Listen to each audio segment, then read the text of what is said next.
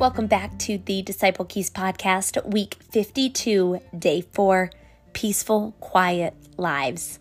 Therefore, I exhort first of all that supplications, prayer, intercessions, and giving of thanks be made for all men, for kings and all who are in authority, that we may lead a quiet and peaceable life in all godliness and reverence.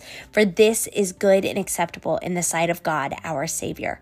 1 Timothy 2 1 through 3. As we pray for kings and all those in authority, God moves by holding back the darkness as light shines forth. Quiet, peaceable lives are opportunities to display the praise of Him who called us out of darkness into His marvelous light. Fruitfulness is to be celebrated, praising God for his goodness. As the wise farmer, God knows when to send sunshine and when to send the rains. Experiencing seasons of peace and fruitfulness allows movements to consolidate gains and evaluate future plans, guided by the Holy Spirit. Steward well these seasons, asking God to help you make the most of every opportunity for His glory. Today's disciples' prayer is Father, I want to hear your voice today and listen to what you would speak to me.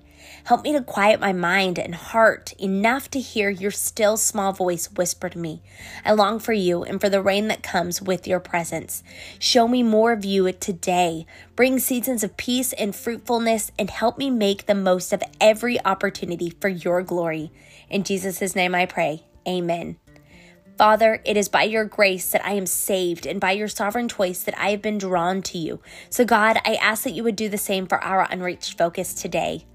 The 5,040,000 Muslim, Arab, Tahaman, Yemeni peoples of Yemen. Give them hearts that are soft to your voice and your love today. Draw them to your waiting arms of love. Give them all you have set aside for them today. Raise them up and fill them with your love that compels them to share good news with others. Grow your kingdom throughout this group today. In Jesus' name I ask and pray. Amen.